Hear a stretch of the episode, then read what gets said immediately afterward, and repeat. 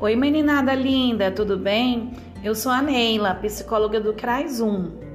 Bem legal esse assunto que a Tatiana, a orientadora social de vocês, está trazendo para essa semana.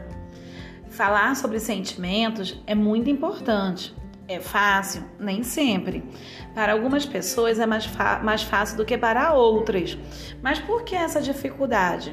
É, um dos motivos da gente ter dificuldade de falar sobre sentimentos é exatamente o fato de nós não sabermos definir o que estamos sentindo. Por exemplo, tem dia que a gente acorda com uma vontade de chorar, não é? Mas por que que a gente está com vontade de chorar? Muitas vezes a gente não sabe explicar o motivo.